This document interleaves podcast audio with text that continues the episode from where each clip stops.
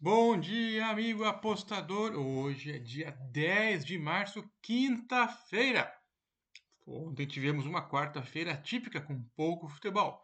Então hoje teremos alguns jogos interessantes aí pela Europa e também aqui no campeonato, nos campeonatos estaduais do Brasil. Isso aí, temos um jogaço em São Paulo.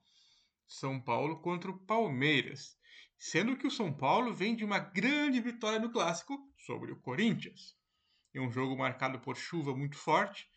Water Polo, é isso aí. O tricolor abriu o placar em um minuto é, com Caleri e segurou o resultado. O jogo teve muitas chances de gol, de empate, enfim, mas ficou com 1 a 0. Então o São Paulo aí mostrou mais uma vez a força da equipe em clássicos. Agora o time de São Paulo é líder do grupo B com 17 pontos, dois pontos a mais que o São Bernardo.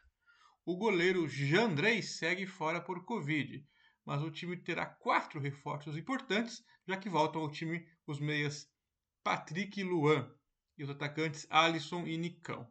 Já o Palmeiras vem em boa fase. O time conquistou o título da Recopa Sul-Americana sobre o Atlético Paranaense. Em seguida venceu o Guarani pelo Paulistão por 2 a 0. É líder do grupo C com 20 pontos. Para o choque rei, o time estará quase completo, com exceção dos desfalques do zagueiro Luan e dos meias Gabriel Menino, Patrick de Paula, que estão machucados. O São Paulo impressionou aí sobre o o Corinthians, mas o time do Palmeiras ainda parece ser um time melhor, ainda que joga fora de casa. São Paulo tem a volta de alguns jogadores, é, mas o time fica menos sólido defensivamente. Interessante. É, vamos no Palmeiras, menos 0,25, mesmo jogando fora, porque clássico por clássico, vice-versa, na mesma cidade ali e tal. O fator casa, de repente, não é tão assim, apesar que né, São Paulo leva sua torcida em peso. Mas vamos no, São, no Palmeiras menos 0,25 para esse jogo, pelo momento, entrosamento do time.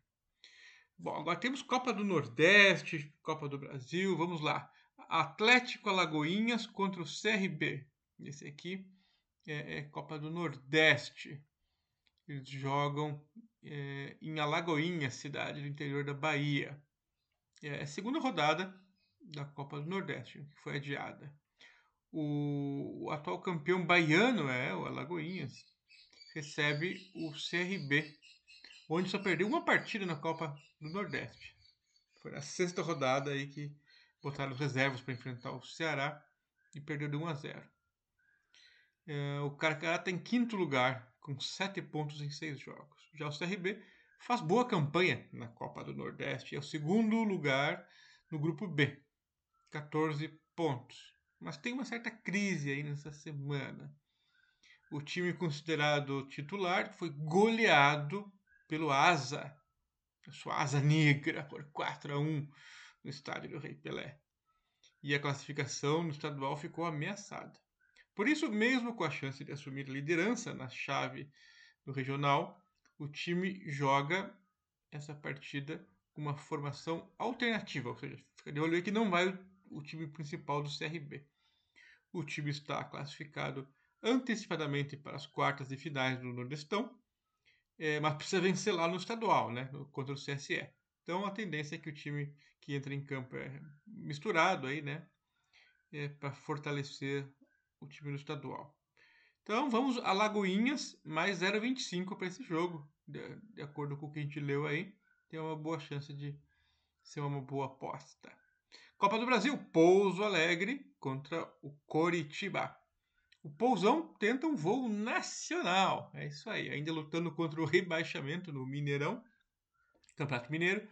O Pouso Alegre deixa de lado a competição estadual e enfrenta o Coritiba nesta quinta-feira às nove e meia no estádio Manduzão, em jogo válido pela segunda fase da Copa do Brasil.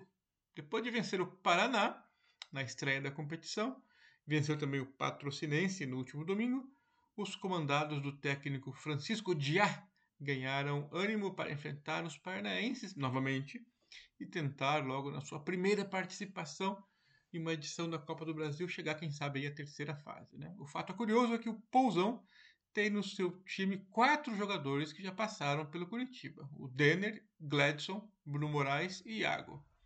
É, será que vai bater a lei do ex? Na primeira fase, o Curitiba atuou fora de casa e passou fácil pelo Bahia de Feira de Santana por 5 a 2. De volta em 2022 à elite nacional, o time aqui de Curitiba sabe da condição de favorito que é, é diante de um time que luta com dificuldades aí no Campeonato Mineiro. Porém, o Pouso Alegre se mostrou um time organizado e tem que ter cuidado aí. Pelo estadual, o Curitiba está é, tá tranquilo na vice-liderança e vem de vitória sobre o Maringá em casa aí por 3 a 1. Para esse jogo, o Coxa, sem dúvida, tem o melhor plantel e é favorito. Mas cuidado aí, né? O, o Pouso Alegre está numa fase é, é, boa, deu trabalho para o time do Galo que botou reservas, ganhou fácil do Paraná, apesar que o Paraná está entregue, né? também ganhou no Campeonato Mineiro. Então, pode ser um jogo disputado. Vamos arriscar aqui um under 2.25. Under sempre é perigoso, mas vamos lá, né? É, o, o, Coxa vai vir com o pé atrás também. Fora, tal. 1x0 e segura o resultado, quem sabe. Vamos ver. E ainda pela Copa do Brasil, Havaí contra Ceilândia. Ceilândia lá do Distrito Federal. Bom, os times se enfrentam na Ressacada, o estádio da Ressacada lá em Florianópolis partida válida para a segunda fase. O Leão da Ilha vem de uma ótima vitória contra o Ercílio Luz, que garantiu a equipe azurra no mata-mata do Catarinense. Bom, esse time do Havaí teve problemas com lesões no início da temporada e trocou até o técnico. E anunciaram aí o Eduardo Barroca no lugar do demitido Claudinei Oliveira. A equipe ainda está oscilando, não está engrenada.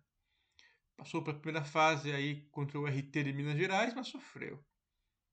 É, foi um empate de 1 a 1 fora de casa. Chegou a perder para o, para o Figueirense por 4 a 1 no clássico da cidade de Florianópolis, é, mas está classificado no estadual. Já o Ceilândia também passou já pela, para a segunda fase do seu campeonato estadual e na primeira fase da Copa do Brasil surpreendeu, venceu Londrina por 2 a 0. Cuidado com os meninos aí de Ceilândia. O time conta com apoio de empresários para tentar colocar uma equipe competitiva em campo e promete endurecer a vida dos mandantes aí do Havaí. Bom, o... essa Copa do Brasil tem tido muito resultado de handicap positivo, né? Mas aqui vou tentar gols. Estou achando que se o Ceilândia fizer um, pode ser bem interessante para o over. Então, ambas também seriam interessantes, mas vamos no over 2,25 aqui, que está com uma odd decente, em cima de 1,80 para esse jogo do Havaí contra o Ceilândia. Over 2,25 são as minhas dicas para esta quinta-feira. É isso aí, valeu, até mais, tchau!